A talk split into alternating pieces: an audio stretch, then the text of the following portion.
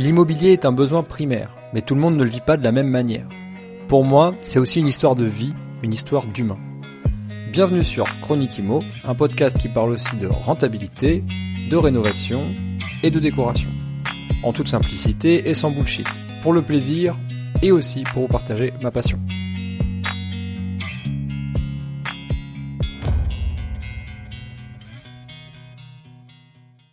Nouvelle semaine et donc une nouvelle chronique. Salut à toi, bienvenue sur Chronique Imo.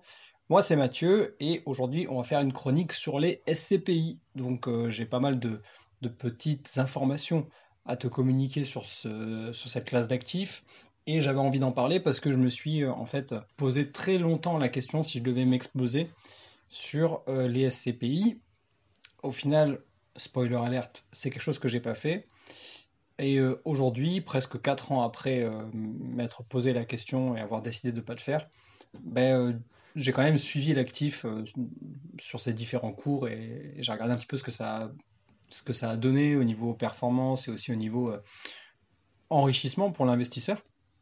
Et du coup, j'avais envie d'en parler dans, ce, dans cette nouvelle chronique. Mais avant ça, on va faire un petit point sur les écoutes et sur les retours des abonnés euh, du podcast, euh, notamment sur la partie euh, Spotify. Donc aujourd'hui, je vais me concentrer sur Spotify parce que il y a une nouvelle fonctionnalité sur Spotify, enfin qui n'est pas si nouvelle que ça, elle a plusieurs mois, qui s'appelle questions et réponses automatiques. Et donc du coup, à chaque fois que je fais un épisode, j'essaye de caler la petite question qu'avez-vous pensé de cet épisode ou une autre question plus en accord avec le, le détail de l'épisode.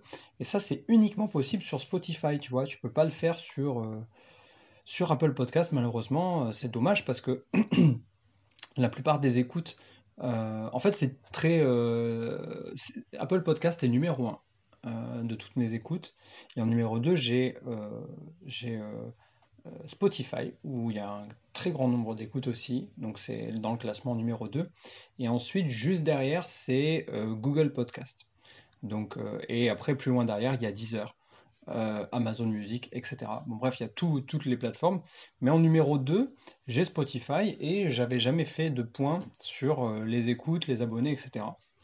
Donc en fait, c'est divisé un peu bizarrement, c'est pas très facile à comprendre, mais en gros, euh, depuis le lancement du podcast, donc il y a une saison et demie, il y a eu un peu plus de 8000 écoutes sur, sur Spotify. Un peu plus de 8000 écoutes euh, et, les auditeurs. Donc en fait, je ne sais pas comment ils font, ils comptabilisent les abonnés et les auditeurs de manière différente. Donc des abonnés, donc ça veut dire des gens qui ont mis euh, euh Chronique Imo euh, en favori.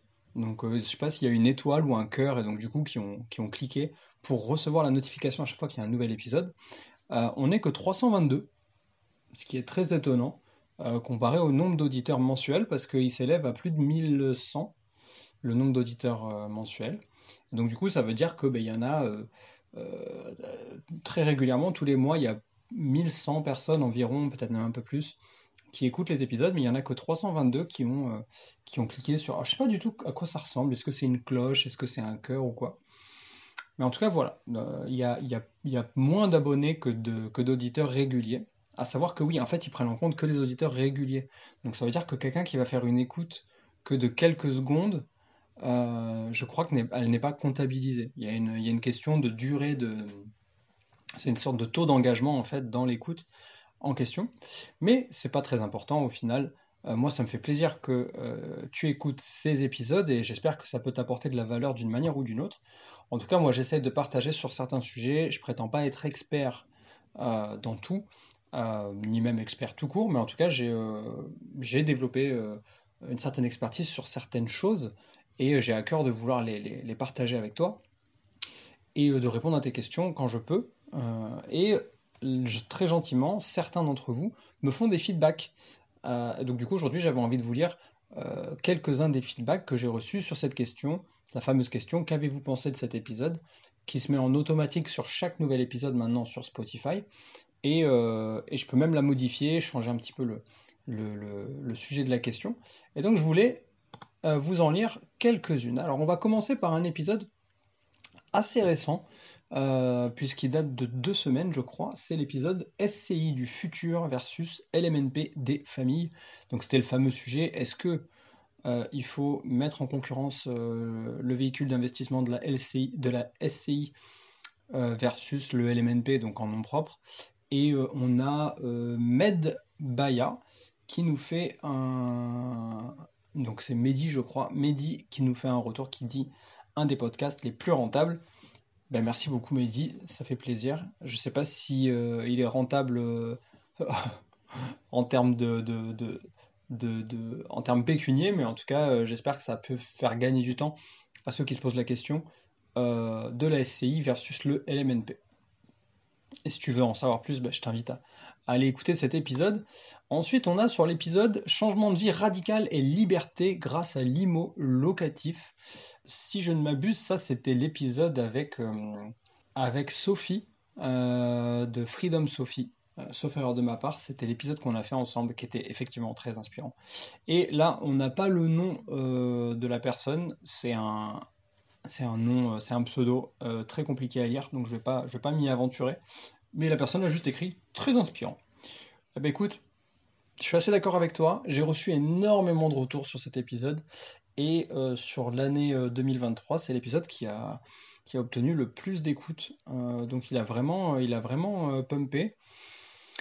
Je pense que Sophie, elle a réussi, dans ce qu'elle nous partage dans son épisode, c'est ce qu'elle nous dit, elle a réussi à allier l'utile à l'agréable. C'est-à-dire que elle, euh, l'immobilier pour elle, c'est un moyen euh, de s'acheter sa liberté.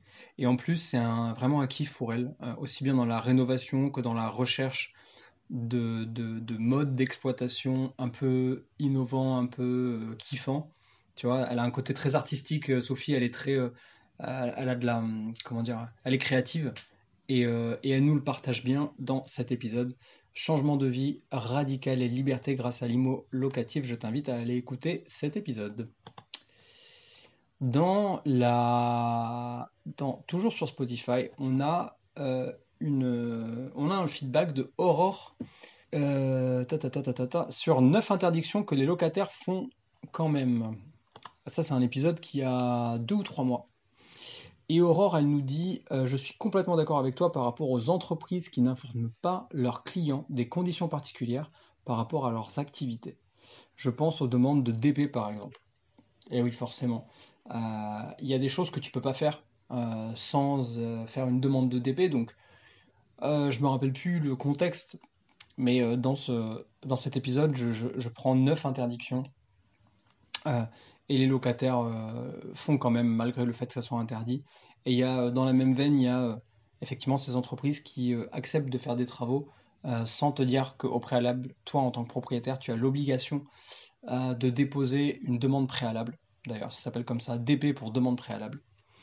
et non pas dépôt de permis, comme on me l'a dit il n'y a pas très longtemps sur Insta. Ne, pas confondre dépôt de permis et, une demande préalable. C'est deux choses différentes. Et Aurore qui est complètement d'accord. En plus, Aurore qui est dans la partie, elle connaît bien les, elle connaît bien ce genre de choses. Merci à toi d'être une fidèle auditrice. D'ailleurs, Aurore, je t'embrasse à travers ce micro.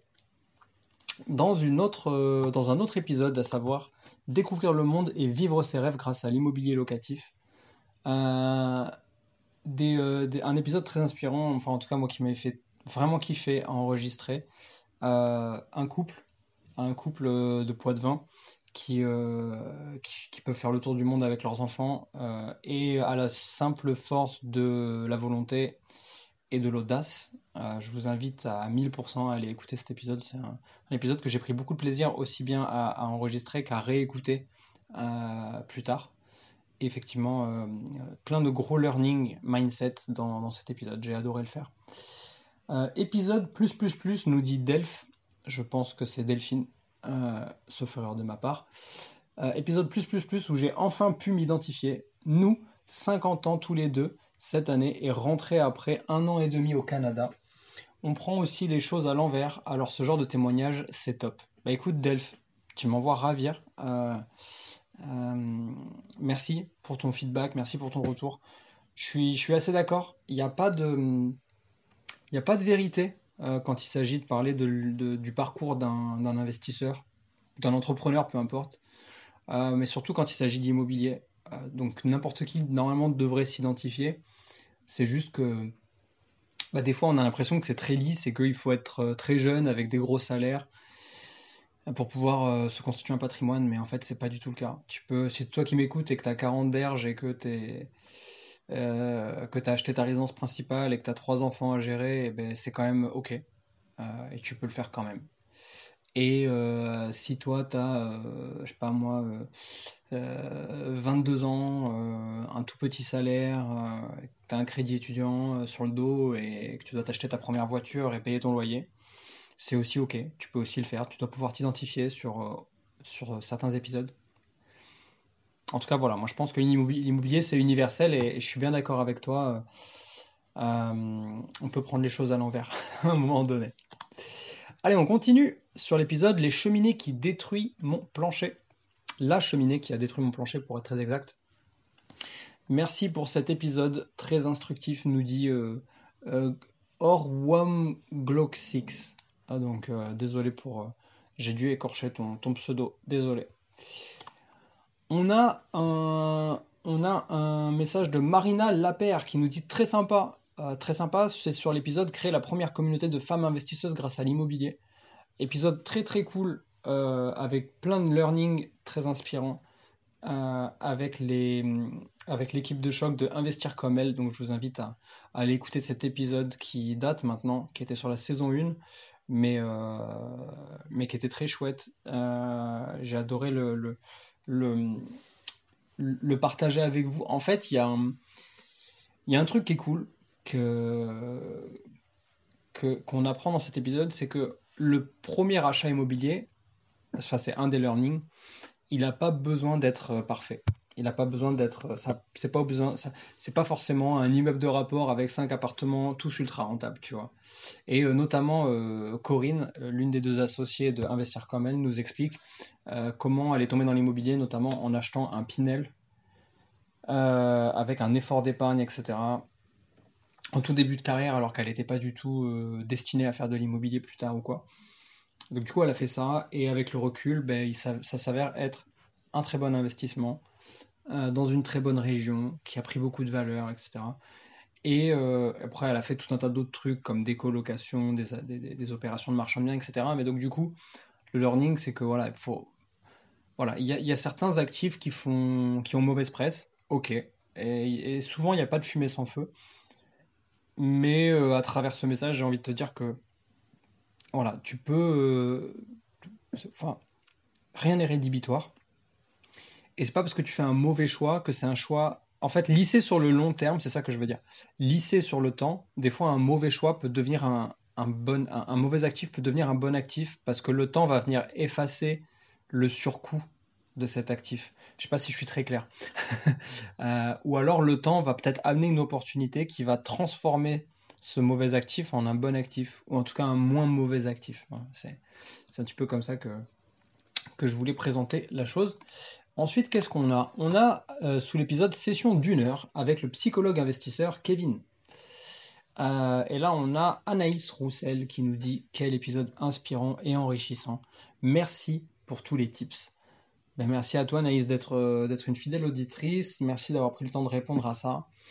Et effectivement, Kevin qui nous avait régalé, qui a été un petit peu profondément dans la psychologie de l'investisseur et de comment en fait, lui, il est arrivé à mêler euh, euh, son côté euh, psy à, l'investissement immobilier. Mais en fait, c'est beaucoup plus profond que ça. C'est un peu, c'est pas péjoratif, mais c'est un gros raccourci que j'ai pris en disant ça. je pense que le mieux, c'est que tu as écouté l'épisode. Il est vraiment trop cool, Kevin. Moi, c'est un, un, mec que j'adore. donc, je t'invite à aller écouter cet épisode qu'on a fait ensemble. C'était sur la saison 1. Et pour terminer, on va finir avec euh, Marina, encore Marina, euh, qui nous dit très sympa. Euh, Marina Lapère. C'est sous l'épisode Créer la première communauté de femmes. ah non, je crois que je l'ai dit celui-là. Ah oui, je l'ai déjà dit. Ah ben voilà, ben, je me répète. Voilà, donc c'était tout pour les, feedbacks sous les épisodes que je peux partager sur, sur euh, Spotify. Je sais pas toi si tu écoutes sur, euh, sur Spotify, sur Apple ou, un autre. N'hésite pas sur ta plateforme de podcast préférée à venir me, parler. Je ne sais pas s'il y a la possibilité d'écrire des commentaires ou en tout cas de t'abonner, de, de mettre des, des étoiles, si possible 5 étoiles, évidemment, tu le sais, c'est ce qui, c'est ce qui nous fait remonter dans les charts des podcasts. Et on va pouvoir passer dès à présent à l'épisode du jour, puisque ça fait quand même un petit moment qu'on discute, qu'on papote. Et là, je vais te parler des SCPI. Donc en fait, euh, comment dire euh, Aujourd'hui, en tout cas cette, la, semaine où j'enregistre cet épisode, on nous a parlé dans euh, les gros titres de l'actualité de la dégringolade des modèles des SCPI. Et en fait, on parle bien d'un de, marché hein, qui s'effondre un petit peu et, et quand même un petit peu beaucoup, puisqu'on parle de quasiment moins 15% lycée sur, euh, sur euh, ces six derniers mois. Et euh, vu qu'il était déjà pas bien haut, ce modèle, bah, je me suis dit que c'était le bon moment pour te donner mon point de vue sur la chose. Et comme je t'ai expliqué tout à l'heure, je ne me suis pas positionné sur les SCPI. Et Dieu sait que ça a été dur de résister aux sirènes, parce que bah, j'avais évidemment des gens dans mon entourage qui s'étaient exposés euh, soit en direct, soit à travers leur banque, soit à travers même, il y a la possibilité de le faire, euh, détenir des parts de SCPI euh, dans une assurance vie. Donc c'était aussi le cas pour certains de mes, de mes compères investisseurs. Et ça m'a tâté longtemps et au final je ne l'ai pas fait et je vais expliquer un petit peu pourquoi dans cet épisode. Donc déjà ce qu'il faut savoir c'est qu'il y a environ 200 SCPI qui gèrent de l'immobilier. Donc la SCPI, c'est euh, euh, Société euh, civile de placement immobilier.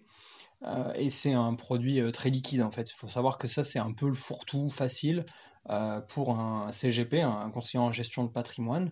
Donc pour lui, c'est un peu le truc facile à partir du moment où tu as un peu de l'argent de côté, un peu des revenus, il dit oulala, mais attendez, faites pas ça, le gardez pas sur vos comptes, c'est pas bien. achetez de l'immobilier papier. C'est comme ça qu'il te le présente généralement. Et donc, en gros, la promesse, c'est faites de l'immobilier, mais sans avoir les problèmes de gestion de l'immobilier. Tu vois, c'est un peu la promesse facile, euh, qui est pas fausse. Tu vois, donc on peut pas dire que c'est du bullshit, c'est vrai, euh, c'est euh, détenir de l'immobilier, mais en fait, tu détiens pas vraiment, et je vais expliquer pourquoi. donc, tu vas absolument rien faire. Toi, tu vas juste souscrire aux parts de SCPI. Mais la vérité sur ça, c'est que tu vas pas détenir le bien immobilier, tu vas détenir des parts euh, d'un fonds de gestion. Et ce fonds de gestion, lui, va acheter des biens immobiliers. Donc en fait, la problématique de ça, c'est que toi, tu détiens des parts d'un actif qui est en réalité une société. Et devine quoi? Quand on a une société, ben, les gains ne sont pas forcément assurés, voire même pas du tout. D'ailleurs, n'importe quel chef d'entreprise te le dira.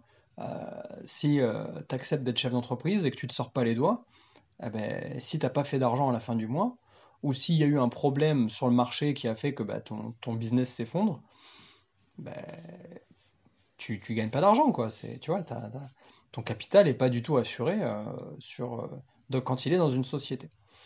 Alors tu vas me dire, oui Mathieu, mais c'est pareil en immobilier. Ben non, c'est pas vraiment pareil, parce que si jamais tu n'arrives pas à louer et à tirer des rendements de ton immobilier, bon bah tu t'en sépares, tu l'arbitres et tu le revends. Donc c'est beaucoup plus... Euh, enfin c'est différent, tu as un titre de propriété. Tu vois, t'achètes pas le papier, t'achètes pas un bout de papier qui définit euh, ton tantième de part dans la société. Et donc pour moi, ça c'est le premier point euh, euh, important quand même pour, bien comprendre le, fonctionnement. Ensuite, le prix de la part dans les SCPI, il, descend depuis plusieurs mois. Donc en fait, depuis, je crois qu'on a eu des premières alertes début 2022 avec euh, notamment un fonds euh, euh, énorme en Chine et puis ensuite aux États-Unis qui s'est un peu cassé la gueule, qui n'avait pas suffisamment de cash de dispo pour rembourser la dette. Et donc du coup, on a commencé à avoir une, dépréciation du prix de la part sur, sur, les sur une SCPI. Et ensuite, il y a eu un petit effet cascade qui fait que ben, le marché s'est retourné, l'inflation a augmenté, tu vois, euh, l'impact en fait du ralentissement du marché et l'augmentation des taux, bah, ça va prendre euh, plusieurs mois à se transférer sur, sur ce type d'actifs, sur cette classe d'actifs. Et donc c'est pour ça qu'entre le moment où on a une inflation, que nous on la ressent en direct, parce que nous les particuliers, on, paye cash, hein. il y a une inflation, donc du jour au lendemain, la plaquette de beurre, si elle était à 2,15€, du jour au lendemain, elle est à 2,75€ ou à 3,20€, tu vois. Donc nous, on ressent direct. Sauf que sur cette classe d'actifs, étant donné que c'est un marché qui est plus lent, tu vois, c'est pas des produits de consommation, pas des produits primaires, eh ben, le temps que ce, ralentissement se transfère dans, la classe d'actifs, bah, des fois, tu as six mois qui passent. donc c'est pour ça qu'en fait, entre le début des échos et le moment où vraiment les, fonds euh, qui gèrent les SCPI s'est mis un peu à chouiner et à dire bon bah on va revoir le prix de la part. Donc du coup, si par exemple tu avais payé ta part 5 euros et que bah, je te dis des conneries parce que là ça commence à 100 ou 150 euros, je crois, les parts hein, de SCPI. Admettons, tu l'as payé 150 euros et qu'ils disent bon bah maintenant ça on va le, on va le, mettre à 137 euros. Bah tu vois tout de suite tu as, perdu tes, 10% en fait. Tu as perdu 10% sur ta classe d'actifs. Donc, euh, j'ai pas fait le calcul, hein. je sais pas si 137, 150, 10%, j'en sais rien. Si tu rêves de construire un patrimoine immo, mais que tu ne supportes pas la contrainte, si tu as toujours une bonne excuse pour repousser ton passage à l'action, ou encore si tu veux bien recevoir de l'aide, mais jamais euh, renvoyer l'ascenseur. Alors, dans ce cas, tu n'es pas le bienvenu dans le CID, le club des investisseurs d'Ether. Euh, pour tous les autres, euh, ben, rendez-vous sur le lien en description pour euh, tous se tirer vers le haut. Allez, on reprend là où on en était. Mais en tout cas, pour dire que Amundi, qui est quand même le plus gros euh, gestionnaire d'actifs en SCPI, se met à chouiner et dégringole sur trois de ses plus grosses SCPI, ben vraiment, ça fait peur parce que ça, c'est comme si je En fait, c'est le, c'est un des piliers fondateurs de ce marché. Hein. Amundi, c'est 9 milliards à peu près, un peu plus de 9, 9,1 milliards euh, d'actifs immobiliers euh, gérés. Et sur un marché global qui est euh, de 93 et quelques milliards, 93 milliards divisé en 200 sociétés. D'accord? Donc tu as 200 piliers, mais tu en as un parmi eux c'est un pilier, c'est le plus gros en fait. C'est le pilier le plus large, celui qui soutient une, des parties les plus lourdes du marché.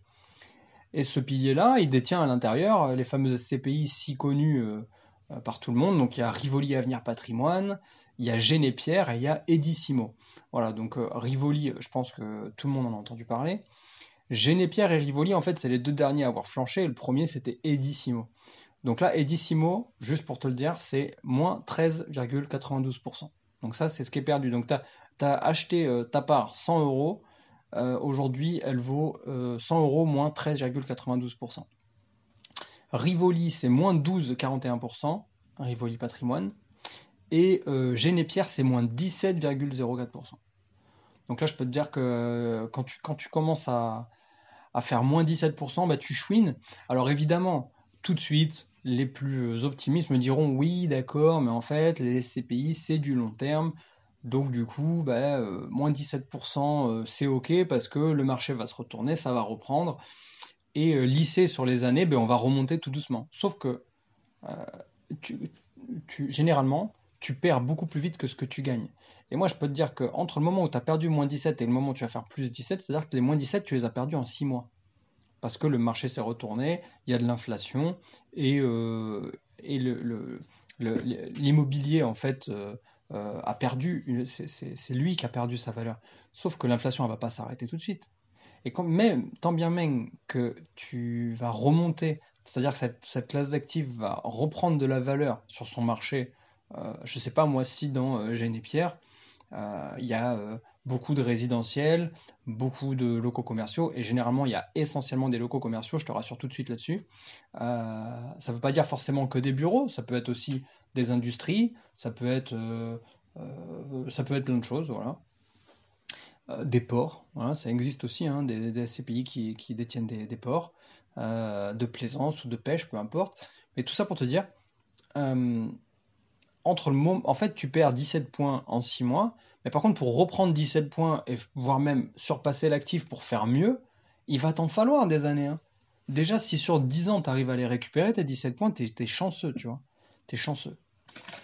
Euh, en tout cas, euh, moi qui suis exposé depuis euh, un peu plus de 10 ans en immobilier locatif, je peux t'assurer que rares sont les endroits où tu as pris 17 points sur du résidentiel. Tu vois ce que je veux te dire? Donc évidemment, on pourrait me challenger sur cette façon de voir les choses, mais la vérité, c'est que c'est un marché qui est très lent pour euh, prendre de la valeur. Mais par contre, quand il en perd, tu prends une claque. En tout cas, euh, force est de constater que moins 17 points sur Génépière, ça, fait mal aux fesses. Hein. C'est difficile de s'asseoir après ça. Donc pourquoi moi j'en fais pas? Je, vais rentrer parce que du coup, cet épisode prend une tournure un petit peu négative vis-à-vis des SCPI. En tout cas, tu l'as compris, je ne me suis pas positionné. Mais je vais te dire pourquoi je ne l'ai pas fait. Déjà, le premier point, c'est que c'est de la pierre papier. Je te l'ai dit tout à l'heure, tu possèdes pas de, tu possèdes des parts d'une société. Mais cette société qui fait des, financements, tu as, un levier du coup qui est le financement bancaire pour acquérir les biens. Ça leur permet euh, de le faire avec les fonds de la banque. Bah, toi, vu que tu détiens une part de société et que le, l'acte de propriété ne t'appartient pas, tu n'apparais nulle part en fait sur l'acte de propriété. Sur l'acte de propriété, il y a écrit euh, Amundi, tu vois. Amundi, Rivoli, Avenir, Patrimoine. Il y a écrit ça là-dessus. Eh ben, ça veut dire que sur l'hypothèque qu'il y a dessus, toi, en tout cas l'entreprise de gestion qu'il y a sur l'hypothèque, elle, peut-être qu'elle arrive en, je sais pas, en, tout dernier. Donc ça veut dire que les derniers à être à récupérer de l'argent, ça sera certainement toi et les autres, euh, si jamais la, société elle coule ou, si jamais il y a vraiment plus d'argent, toi tu auras Walou quoi. Sur, sur, euh, tu vois ce que je veux te dire? Sur, Tu récupéreras pas tes 150 euros par part en fait, c'est ça que je veux te dire. C'est impossible. Donc en fait, il n'y a pas de titre de propriété et ça c'est très, c'est comment dire, c'est pas rassurant parce que du coup tu prends tous les risques sans, vraiment prendre les avantages. Parce que en vrai de vrai, même si tu sors de cette classe d'actifs au bout de 10 ans, euh, en moyenne à 4 et quelques, 4-5% brut, aujourd'hui tu as plus performant et plus simple que d'aller chercher des, SCPI. Ensuite, tu n'as pas de pouvoir sur ta rentabilité. Ce que je veux dire par là, c'est que tu n'as pas, le, pas le pouvoir de dire, ok, bon bah là, euh, cette classe d'actifs, c'était euh, des locaux commerciaux, on n'arrive pas à remplir parce que crise du Covid, beaucoup de télétravail et plus beaucoup d'entreprises candidates pour le louer à ce prix-là. Bon, ben ok, on engage des travaux, on transforme le lieu en appartement. Voilà, on fait des, appartements, ou on fait un coworking ou je sais pas quoi. Et, euh, on trouvera un, un, meilleur locataire dans le cadre d'une entreprise ou alors on fait des appartements et on change la destination.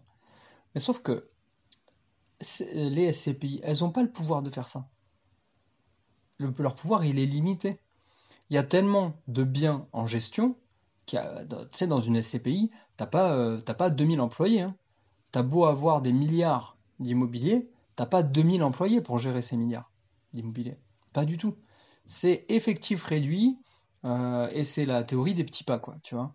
Donc euh, on en fait un tout petit peu chaque jour à 4-5 personnes pour gérer les actifs. Donc un problème après l'autre. Et la liste, elle est longue.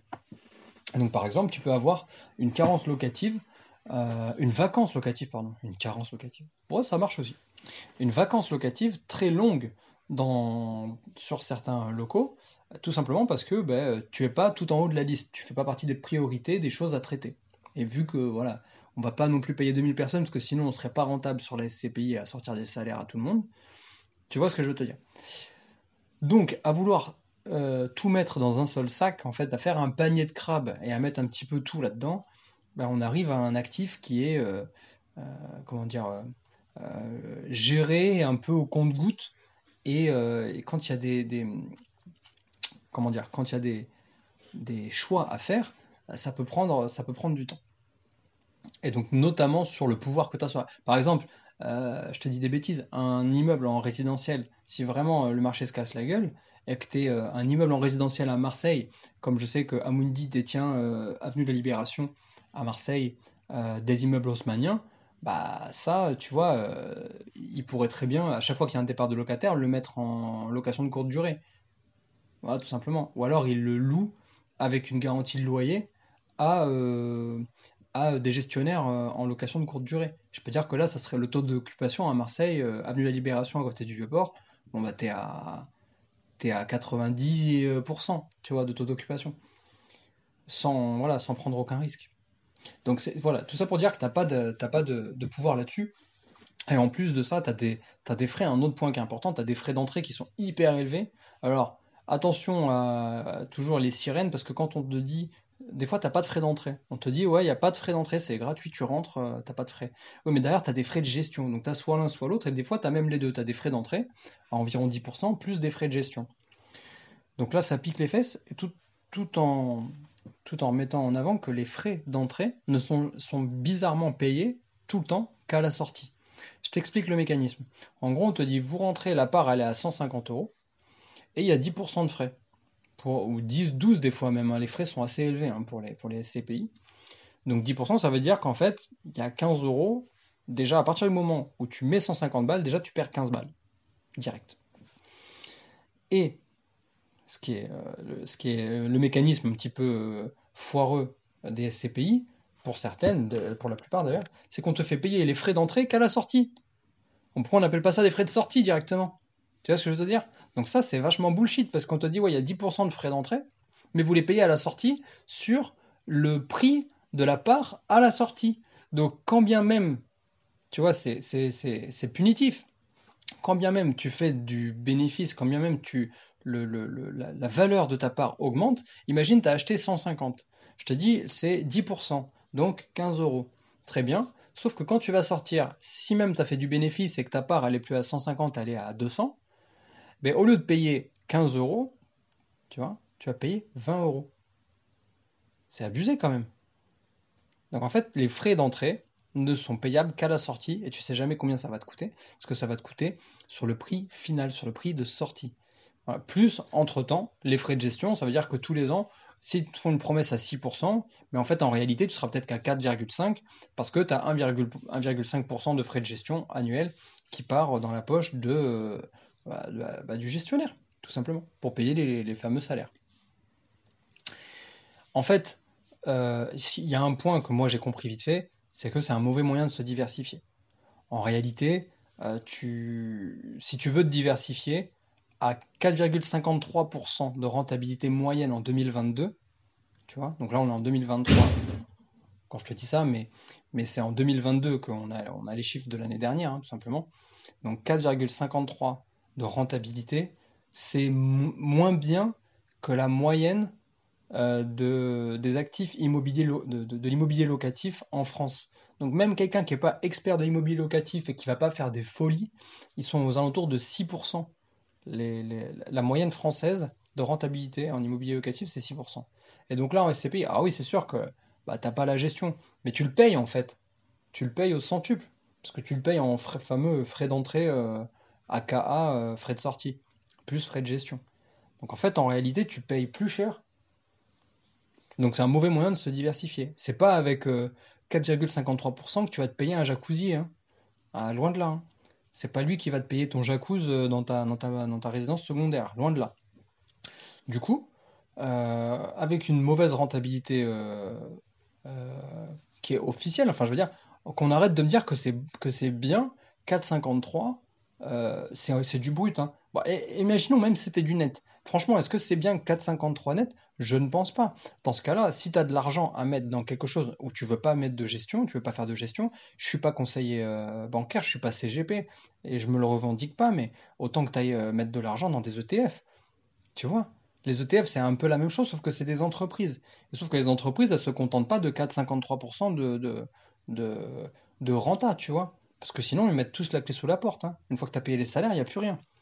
Donc non, donc autant aller mettre dans, des ETF. Par exemple, tu choisis un ETF comme euh, le toujours chez Amundi ou, un autre, peu importe, mais un ETF monde euh, sur, je sais pas moi, le, les 1000, 1000 meilleures euh, entreprises monde ou l'ETF ou le SP500 par exemple, les meilleures, les meilleures entreprises américaines. Et tu te mets, je sais pas moi, 100 euros. Si tu as 150 euros à mettre sur des SCPI tous les mois, pour, pour faire un système de DCA, tu sais, le, dollar cost average, donc tous les mois tu mets la même somme le même jour pour que glisser sur l'année, bah, tu sois toujours gagnant. C'est comme ça qu'on qu bat le marché. Hein. C'est en, étant régulier. C'est en mettant pas beaucoup d'argent, mais, mais au moins autant tous les mois, de manière régulière. Parce que, euh, voilà, c'est prouvé, le, le, DCA, il est gagnant sur le, sur le long terme, voire même sur le moyen terme. Donc au lieu de te taper des SCPI, moi c'est ce que j'ai compris, du coup quand j'ai choisi il y a 4 ans de ne pas mettre de l'argent, 4-5 euh, ans, sur des SCPI, ben, je me suis rabattu sur les ETF. Et donc non, évidemment, spoiler alert, je ne fais pas des millions avec les ETF, mais au moins je suis gagnant, je suis dans le vert. Tous les ETF dans lesquels j'ai mis de l'argent, pour lesquels je continue à en mettre tous les mois. Je fais du DCA, tu vois, donc du, ça veut dire que tous les mois, je mets, exemple, 100 balles sur chacun des ETF que j'ai choisi. Eh ben, en faisant ça, je suis gagnant et on parle pas de 4,53%, tu vois. Euh, je te dirai pas la moyenne que, parce que je l'ai pas faite, j'ai pas fait l'effort de le préparer pour cet épisode, mais euh, je suis dans le vert, je suis dans le vert. Tandis qu'en ce moment, les SCPI sont prises à la gorge. Voilà, donc j'espère que je vais pas me faire striker par, euh, par les, plateformes de, de, vente de, parts de SCPI parce que après cet épisode, elles vont, elles vont m'en vouloir. Mais en même temps, si elles m'en veulent, est-ce que c'est pas un peu leur faute, tu vois? Dans le sens, euh, sont-ils les meilleurs pour acheter euh, au bon prix? C'est bien immobilier. Tu vois, quelle méthode ils utilisent? Ça, c'est un sujet qu'on a discuté avec euh, Timothée Moirou. D'ailleurs, tu sais, les, fameuses, les fameux fonds en SCPI qui rachètent les parcs des, des propriétaires bailleurs, les particuliers ou même les petites foncières, les petits propriétaires bailleurs qui ont, plusieurs millions d'immobilier, qui ont genre 4-5 millions bah des fois c'est les foncières qui se rapprochent de toi. Et leur méthode de calcul à eux, c'est de se dire, ok, nous, on rachète à hauteur d'une rentabilité à 6-7%, ce qui nous permet, une fois les frais de gestion euh, défalqués, de proposer un rendement euh, à, nos, euh, clients finaux, de leur proposer du, comme je te l'ai dit tout à l'heure, du 4,58, ou voire même du 5%. Tu. Mais j'en entends, sur BFM Business, j'en entends qui se targuent de 5%, tu vois, en SCPI.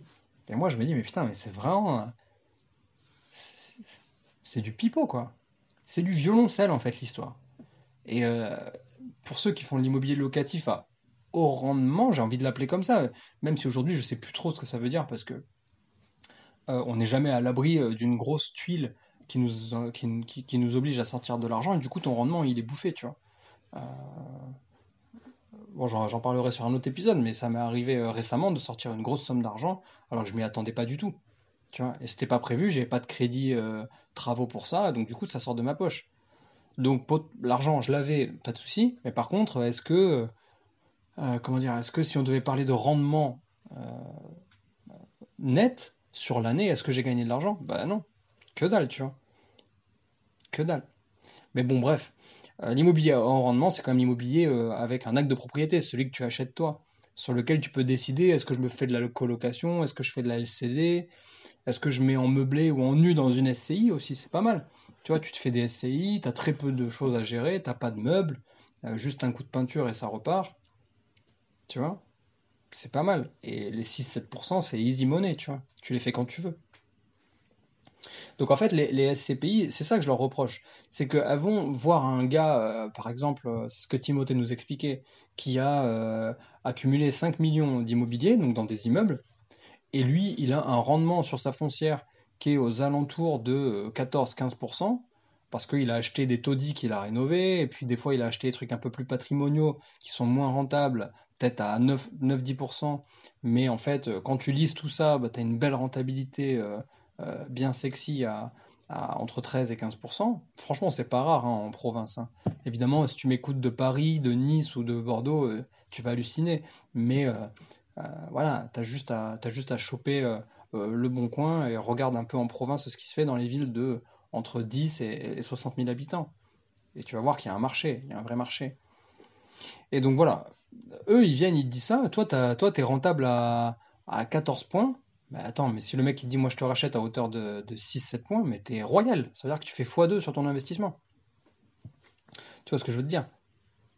Si toi tu as acheté 100K le bien et qui te rapporte, euh, euh, je sais pas moi, 14 points, et que la foncière, elle arrive, euh, la SCPI, pardon, elle te dit, ben moi je te rachète dans un ensemble et je te rachète au prix de, voilà, il faut que ça me fasse 7% et c'est nickel, ça veut dire que tu peux revendre peut-être 180 ou 200 000, alors que tu l'as payé 100 000. Tu vois l'idée? Donc c'est un petit peu comme ça que ça fonctionne, et c'est pour ça que je trouve que c'est pas les meilleurs. Avec leur méthode de calcul, leur méthode pour acquérir de l'immobilier, parce qu'il en faut hein, pour faire des milliards quand même. Hein. Il en faut, il hein. faut en acheter. Donc c'est, je te dis, c'est un panier à crabe. Et tu mets tout là-dedans. Puis après, tu vois, tu vois dans le panier de crabe lequel a survécu. Tu vois Quel actif est, pas trop pourri. Euh, voilà. Donc je sais pas. Je, me pose des questions comme par exemple, comment vont-ils anticiper les travaux Tu vois?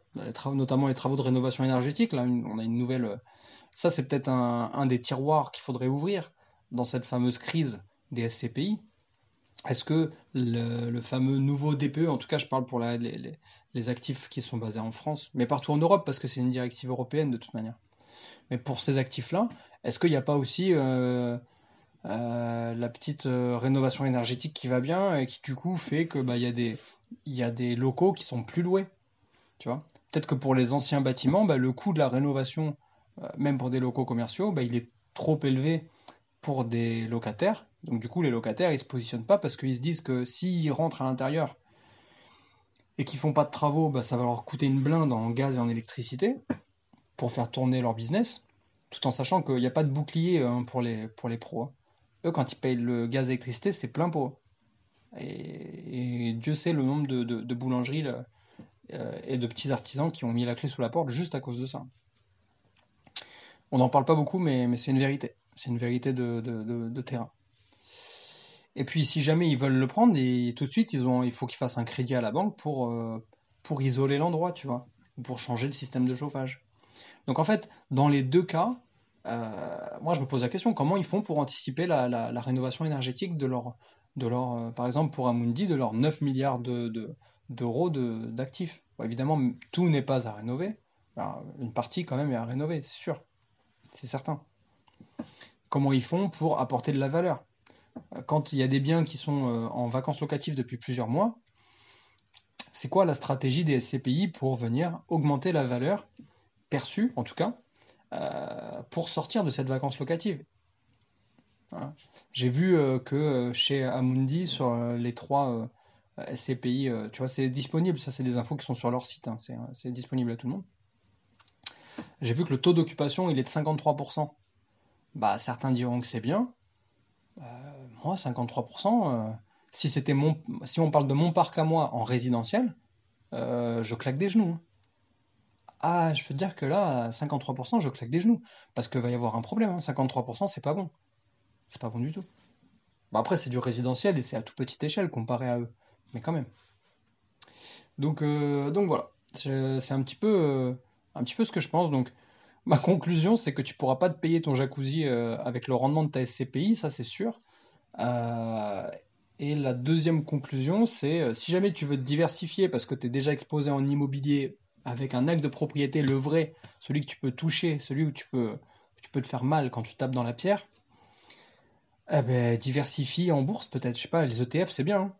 C'est bien. Après, il y a d'autres trucs. Nous, nous on met de l'argent dans, dans tout un tas d'autres choses.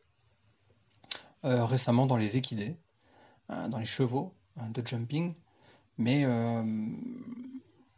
voilà, il y a tout un tas de trucs que tu peux faire. Il y a tout un tas de trucs que tu peux faire. mais les SCPI, ça me semble une fausse bonne idée. Voilà. Tout simplement une fausse bonne idée, du gain petit, un truc compliqué. Pour moi, c'est un peu l'équivalent de la, la, crise des subprimes, tu vois, en 2008, où on t'a fait des fonds, on les a notés AAA+, en fait, c'était un peu un, merdier, mais on remettait toujours une bonne note, on mettait beaucoup des, actifs un peu pourraves euh, dedans, un peu des, trucs un peu bancals. Mais au final, euh, on les notait bien, on leur mettait un, beau packaging, un beau ruban, un peu brillant, et on te revendait ça euh, au prix fort.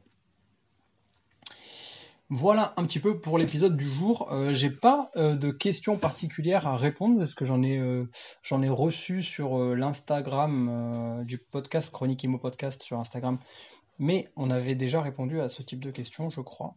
donc je les ai pas sélectionnées. Ah si, je dis des bêtises.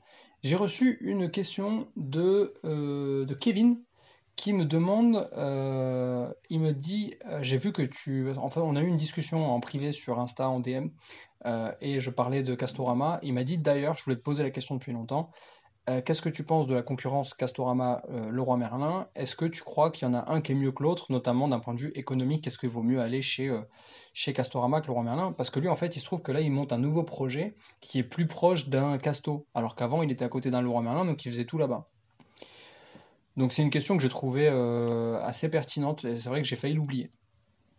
Donc moi j'ai répondu qu'en fait euh, ça a beau être des chaînes et les prix sont un peu euh, similaires partout en France, c'est jamais vraiment exact parce que ces marques-là, elles ont quand même de la marge de manœuvre sur certains euh, prix et surtout sur tout ce qui est bâtiment. Et c'est ça qui va nous intéresser quand on fait des chantiers de rénovation. Euh, tu vois, par exemple, tout ce qui est euh, robinetterie, toilettes, etc., c'est le même prix dans tous les castos, dans tous les Leroy Merlin de France. Ils achètent en gros, ils sont juste revendeurs en fait, c'est pas eux les fournisseurs. Mais des fois, ils passent, notamment pour le bâtiment, et je pense aux, plaques de placo ou aux, sacs de map, etc., ou, de, de, des joints, etc., pour le, pour lissage, les enduits. Là, c'est différent, parce que du coup, ils vont pouvoir travailler avec le fournisseur le plus proche de chez eux.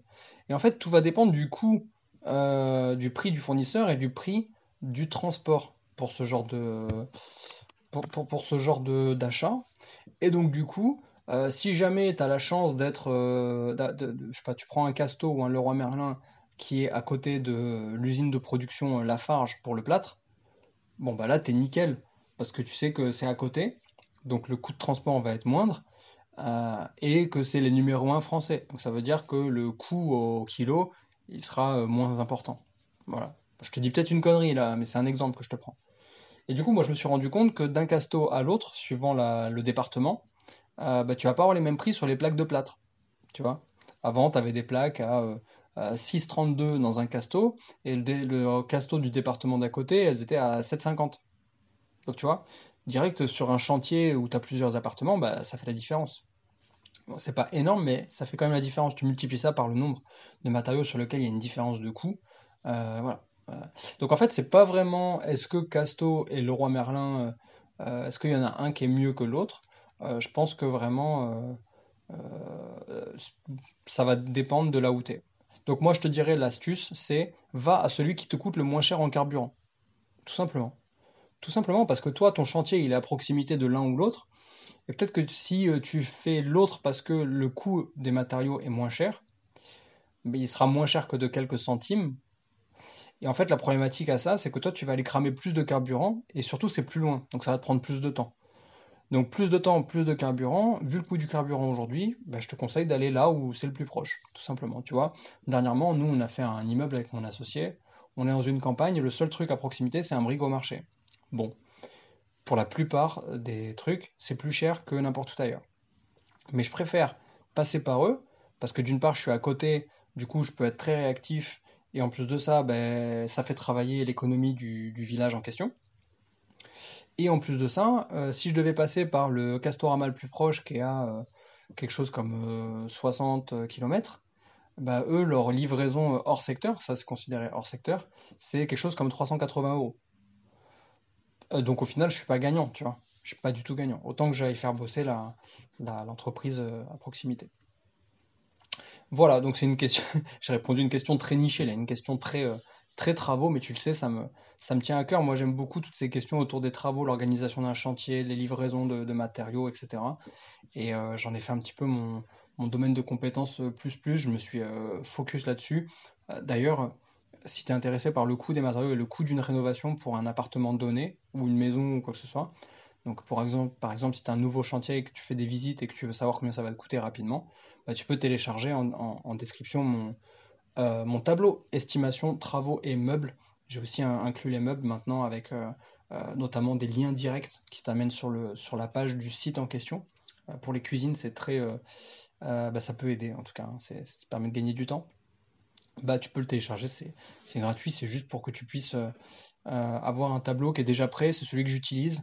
je suis en train de le faire modifier en ce moment là par un, prestataire qui va le, pimper un peu pour qu'il soit plus joli avec, avec des graphiques, notamment pour vous donner aussi un, côté visuel au coût suivant les postes de dépenses.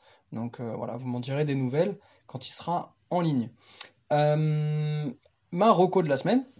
Reco de la semaine, c'est un podcast, une fois des pas coutumes, un podcast que, que mon associé Marine m'a m'a fait découvrir tout simplement, m'a fait découvrir ce podcast que je trouve génial pour nourrir ma, d'une part ma courbe d'apprentissage, mais aussi ma curiosité. J'avoue que là, euh, je suis très interloqué par ce podcast qui est génial. C'est des épisodes assez courts, 10-20 euh, minutes maximum. Ça s'appelle Histoire vraie, les notaires vous racontent. Et franchement, c'est un délire. Euh, c'est un délire. vas-y, va écouter, tu vas voir. Il y a, euh, il y a souvent des histoires d'immobilier, il y a des histoires de succession, des histoires de trésors cachés dans les familles, dans des... C'est incroyable ce que vivent les notaires. C'est vraiment un, métier particulier, notaire. Moi, j'aime beaucoup ce métier. Euh, c'est un peu un chercheur de trésors, mais sans avoir besoin de se déplacer du bureau, tu vois. C'est un peu un chercheur de trésors à l'écoute de, de, ses clients et, et des fois, il permet de faire des choses euh, assez chouettes. Donc, euh, histoire vraie, les notaires vous racontent. Donc ça, c'est ma reco de la semaine. N'hésite pas à aller écouter et puis n'hésite pas à mettre une note, une note 5 étoiles si jamais ce, podcast t'a plu. quant à moi, ben, je te dis à la semaine prochaine. Ciao, ciao